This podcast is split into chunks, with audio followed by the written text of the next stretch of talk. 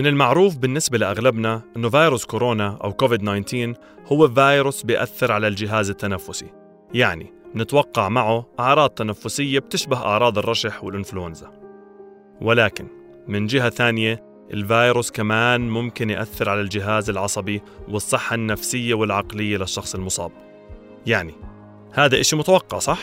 لأنه هون تجتمع عدة عوامل مع بعض. مثل خوف المصابين من المضاعفات المستقبلية لمرض منتشر جديد. الآلام الجسدية الأعراض المتعبة اللي بيعانوا منها أثناء الإصابة. الخوف والقلق من أنك تعدي أقرب الناس إلك وتأذيهم وممكن تؤدي لوفاتهم.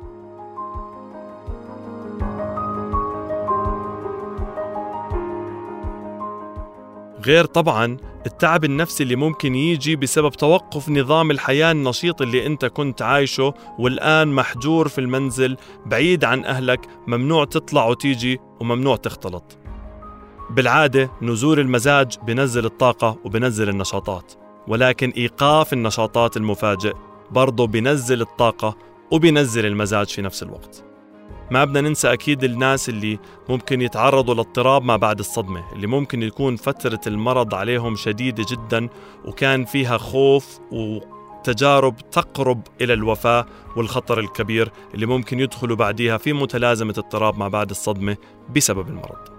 خلينا نشوف مع بعض كيف كان تأثير الفيروس على المصابين من الناحية النفسية ونحاول نلاقي حلول اللي ممكن تدعم صحتهم النفسية خلال المرض وبعده.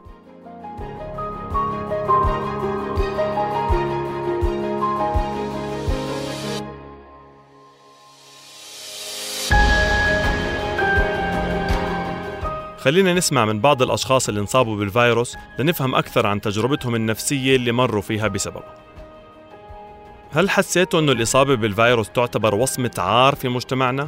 وهل خبيتوا إصابتكم عن معارفكم عشان تتجنبوا ردات الفعل المؤذية أو اللوم؟ ما بقدر أحكي إنه إصابتي بفيروس كورونا حسستني بوصمة عار في المجتمع بس هي المزح اللي كان يصير آه، على على كل آه، عطسة أو كل قحة. بعد ما خلصت الإصابة كانت مزعجة نوعا ما لأي شخص بتخيل آه، انصاب بكورونا.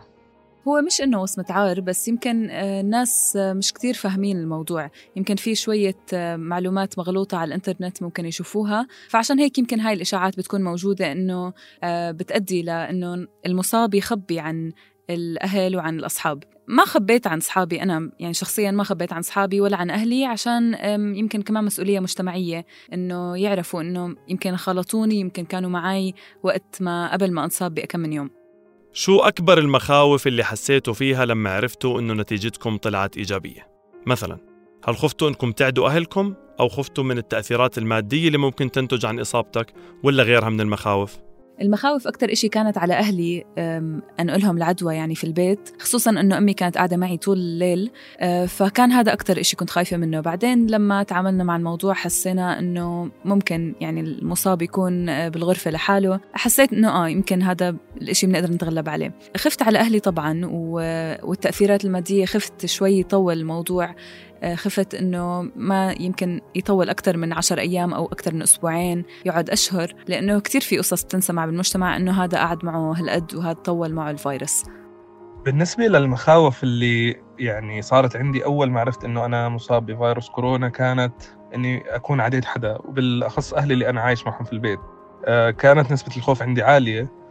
حاولت قدر المستطاع وأنا حاسس بأعراض قبل ما أعرف نتيجتي إني أنا أبعد عنهم وأنعزل بغرفتي لحالي. آه، لحد ما طلعت نتيجتي إيجابية وأنا حكيت لهم ما بينفع حدا يضل في البيت احتياطا عشان صحتهم وأعمارهم الكبيرة. هي واحد. واثنين الناس اللي أنا كنت أصلا ملتقيهم بالفترة اللي قبل إصابتي بكورونا اللي اللي الحمد لله ما حدا كان مصاب منهم بس كان في عندي خوف أو أو فزع داخلي إنه أنا أكون عديت الناس. كيف قضيتوا فترة مرضكم وبعدكم عن أصحابكم وأهلكم وكيف كان تأثيرها على وضعكم النفسي؟ ما كانت فترة سهلة أبدا يعني البعد عن الأصحاب والأهل هو كان من أصعب الأشياء بوقت الكورونا تأثيرها كتير كبير على الوضع النفسي خصوصا إنه أنت يعني ما بيكون عندك أي اتصال مع أي حدا face to face يمكن. آه، أكتر إشي بتكون عندك آه، على التليفون. وحتى يعني هذا الموضوع ما مش كتير بيفيد لما تكون أنت قاعد لحالك طول الوقت. وخصوصا إذا كانت إذا طولت الفترة أكتر من أسبوعين يعني بتحس حالك خلص بلشت تحكي زي كأنك بدك تحكي مع حالك طول الوقت. بفترة المرض بفيروس كورونا أنا عشاني كنت معزول لحالي في البيت بغرفتي أغلب الوقت كانت تصفي يا عم بحضر مسلسل أو على تطبيق كلاب هاوس اللي بفترة إصابتي بالنسبة لي بشهر ثلاثة هاي السنة كان منتشر في الأردن. فهذا من الأشياء اللي خلاني أتسلى وأعبي وقتي طوال الوقت بعيدا عن إنه أنا بنام ساعات كثير عشان التعب والإرهاق اللي كانوا معي في خلال فترة الفيروس وبعيدا عن فكرة إنه أنا مش قادر أطلع فأنا عم بحكي مع العالم عن طريق ال social media بس.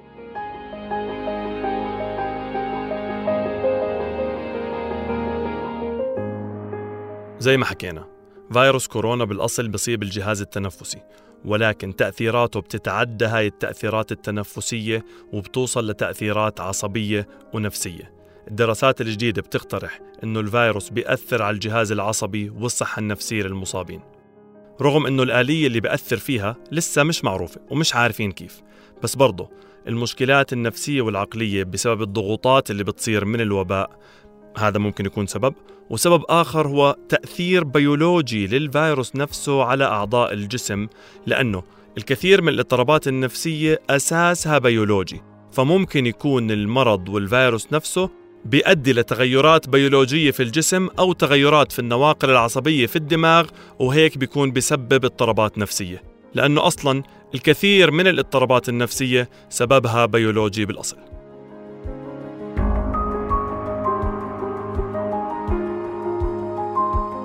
الصحة النفسية للمصابين كانت بعين الاعتبار عند العلماء من بداية الجائحة لأنه أكيد مجرد التشخيص بمرض جديد مش عارفين عنه معلومات كفاية ممكن يهدد الحياة ومرض بيتطلب الانعزال وكمان علاجه لسه مش واضح.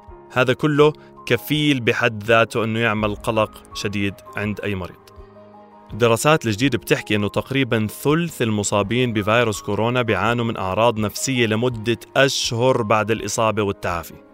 أنا شخصيا وأنا طبيب نفسي بعد ما انصبت بكورونا حسيت تغير بمزاجي وصار عندي مستوى القلق أعلى بكثير.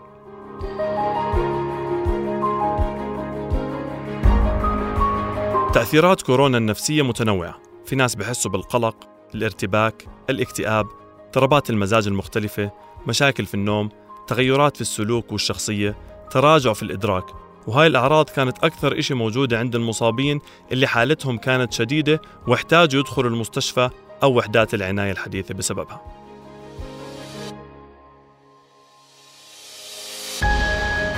جزء مهم من التأثيرات النفسية كان سببه الفيروس ولكن في جزء مهم آخر كان سببه بعض الأدوية والعلاجات اللي ممكن تنعطى في بعض الحالات الحرجة اللي إلها أعراض جانبية قليلة نفسية كانت هي اللي تسبب بعض الاضطرابات النفسية في المرضى المصابين بكورونا.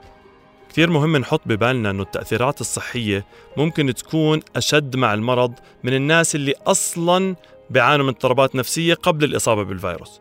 لأن إصابتهم بالفيروس ممكن تزيد سوء من وضعهم النفسي وتسبب لهم انتكاسات.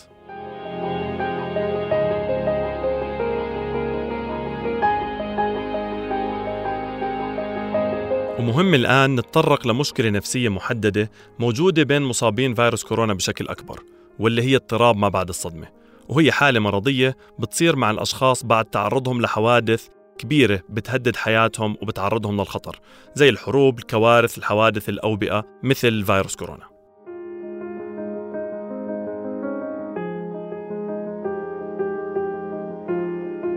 اضطراب ما بعد الصدمة له كثير أعراض ولكن أهمها أنه بضل الشخص يعيد ويعيش ذكريات الصدمة بعد الإصابة فيها لفترات طويلة زي كأنه الآن عايشها. يعني ألم الصدمة لا ينتهي وقت انتهاء الصدمة بل يستمر وبضل الشخص يعيشها كأنه مستمرة وما زالت موجودة. الإشي الثاني اللي بصير تجنب أي إشي له علاقة في هذا الموضوع. ببطل الشخص قادر إنه يسمع أي كلمة عن كورونا أي كلمة عن الأدوية أي إصابة في الموضوع أي شيء له علاقة في الموضوع بصير الشخص يهرب منه ويتجنبه. بالإضافة لذلك بصير كثير أعراض اكتئاب وأعراض قلق توتر شديد مشاكل في النوم يأس عدم اهتمام بالأنشطة تجنب للناس الشعور مرات بالانفصال عن العائلة والأصدقاء وكل شيء هاي الحالة بيعاني منها كثير ناس بعد إصابتهم بكورونا وطبعا بتأثر على جودة حياتهم وتسييرهم لأمورهم. غالبا ممكن يكون السبب وراها هو تعرضهم لأعراض شديدة جدا ومرهقة وتجارب مؤلمة مع المرض كانت أو قد كانت قد تقترب من الموت. بعد ما حكينا عن الأعراض النفسية المحتملة مع الإصابة بالفيروس إجا الوقت لنحكي عن النصائح اللي ممكن تساعد شوي بتعزيز الصحة النفسية لأنه خلال الإصابة وبعدها إذا كانت الأعراض بسيطة وخفيفة بس ممكن النصائح لوحدها تكون كافية دون الحاجة لطلب المساعدة. ولكن إذا كانت الأعراض قوية أو متوسطة هون وقتها بنشجعكم كلكم تطلبوا المساعدة من شخص من العائلة وبرضه من المختصين كالأطباء النفسيين أو الأخصائيين النفسيين.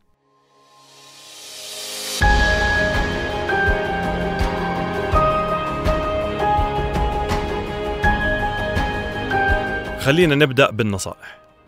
أولا الاهتمام بصحة الجسد خلال المرض عن طريق الالتزام بنظام أكل صحي ومتوازن. كثير ناس بيفقدوا الشهية خلال الإصابة بفيروس كورونا ولكن كل ما قدرنا أنه نحافظ على النظام الأكل المتوازن بيكون أفضل لصحتنا الجسدية والنفسية.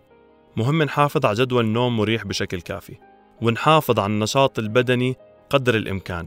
مهم نوازن ما بين الاستراحة والاسترخاء والمحافظة على النشاط لأنه زي ما حكيت نزول النشاط ممكن ينزل المزاج بشكل أكبر.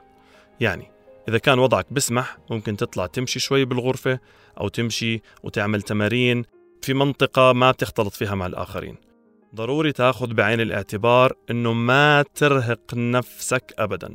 ما بدنا يصير في تعب شديد وبرضه ما بدنا نضلنا نايمين 24 ساعة. مهم نرتاح خلال الإصابة عشان يتم التعافي. مهم جدا أنه نلتزم بالعلاج الصحيح الموصوف من قبل الطبيب لتخفيف سواء الأعراض أو تخفيف وطأة المرض. وما نحاول إحنا نجتهد ونجيب أدوية وناخذ أدوية من غير المختصين.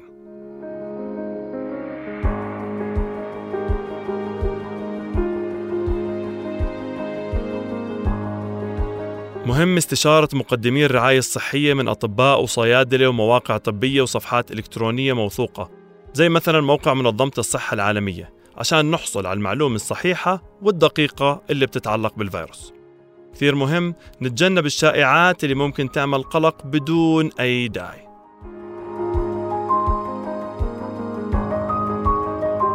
تمارين الاسترخاء ممكن كثير تساعد في تخفيف القلق والتوتر مثل التنفس العميق التأمل استرخاء العضلات ممارسة الأنشطة المسلية والممتعة والهوايات. مثلا قراءة كتاب أو متابعة أفلام أو مسرحيات أو سماع موسيقى أو لعب الألعاب الإلكترونية وغير الإلكترونية المتاحة أو الرسم أو العزف أو غيرها. طبعا كل شخص وحسب هو شو بحب. مهم جدا تهوية الغرفة وفتح الشبابيك ليدخل الهواء المنعش عليها وإذا كانت الغرفة معها بلكونة مش غلط المصاب يقضي شوية من وقته فيها من باب تغيير الجو.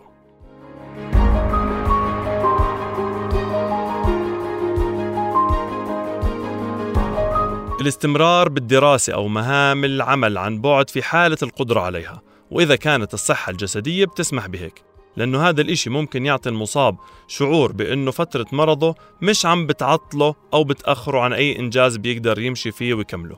غير أنه أي إنجاز وأي مهمة بتعطي شعور نفسي حلو بيرفع من المعنويات وبيرفع من الطاقة.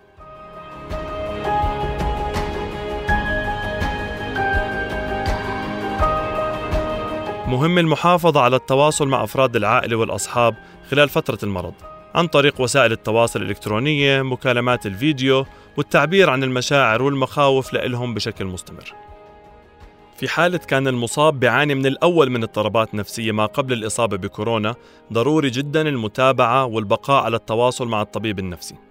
يعني مهم نعرف إذا صار انتكاسة شو نعمل مهم الأدوية ممكن يعاد ترتيبها ولازم نلتزم بإرشادات الطبيب العلاجية فيما يخص هاي الحالة. وكاقتراح إضافي أيضا ممكن نقترح عمل مجموعات متخصصة لتقديم الدعم النفسي خلال الإصابة. بالإضافة لتشجيع المصاب على الالتزام بعلاجاته الموصوفة من طبيبه النفسي.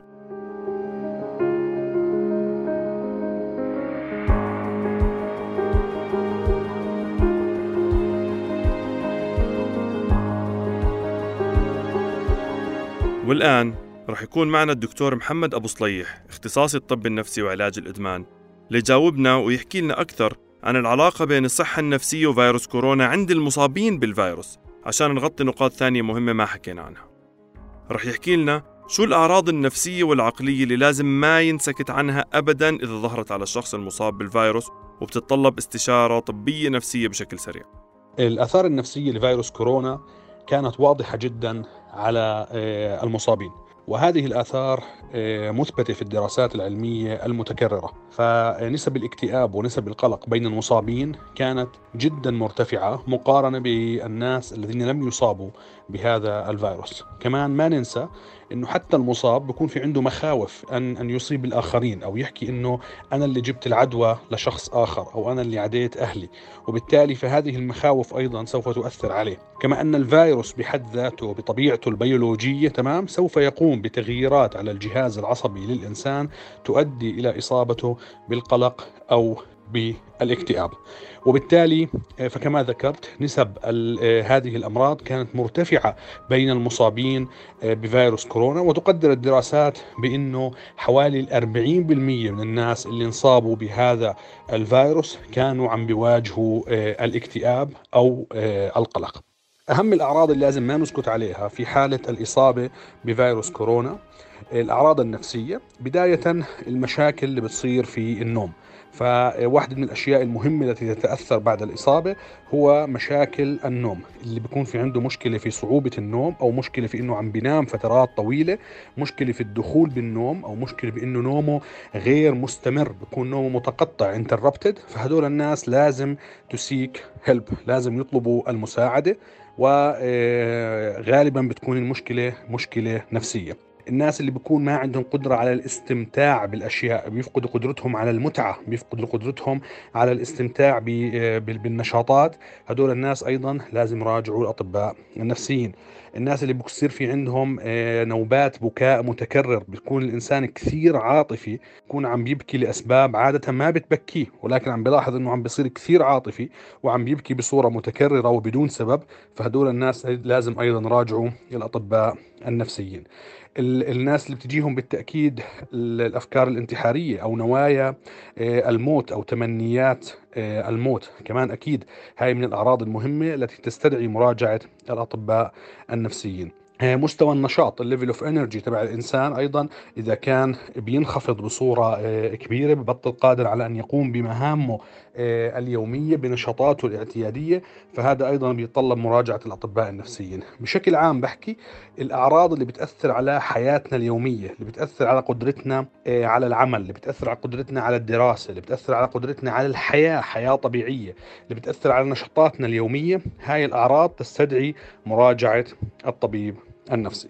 كيف ممكن تكون آلية التعامل والتأقلم للمصابين بالفيروس اللي من الأساس بيعانوا من اضطرابات نفسية من قبل ما يصابوا بالفيروس؟ الناس اللي أصلا مشخصة باضطرابات نفسية وتم إصابتها بفيروس كورونا النصيحة الأولى والأساسية إذا كانوا بياخذوا أدوية الالتزام بالدواء. لا يوجد تعارض بين الأدوية النفسية وبين الإصابة بالفيروس. وبالتالي فالناس اللي كان في عندها مرض نفسي قبل الإصابة بالفيروس وانصابت بفيروس كورونا لازم بداية أن يلتزموا بعلاجاتها الدوائية إذا كانوا بياخذوا أدوية لأن العلاجات الدوائية لا تتعارض مع الإصابة لا تتعارض مع الفيروس. وبالتالي يمكن أن يتم أخذها حتى وإن كان الإنسان مصابا بفيروس الكورونا. الأمر الآخر إذا الناس استطاعت أن تحافظ على نوع من أنواع النشاط الرياضي.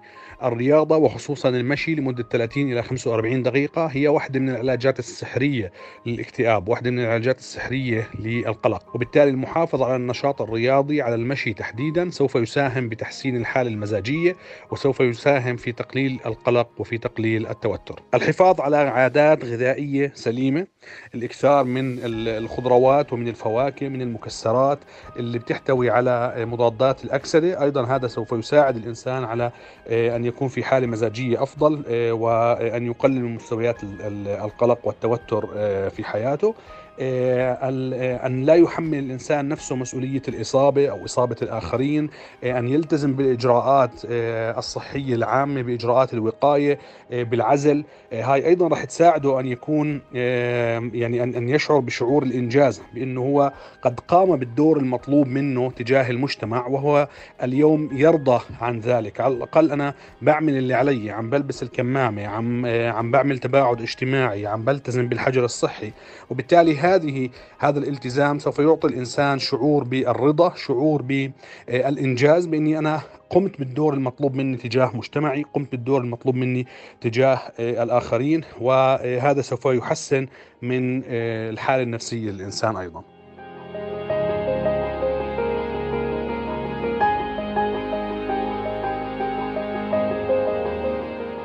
وهيك خلصت حلقتنا. وإن شاء الله تكون ساعدتكم تعرفوا أكثر عن دوركم بهاي المشكلة وكيف تساعدوا المجتمع يتصدى لها. وبنلتقي في الحلقة القادمة.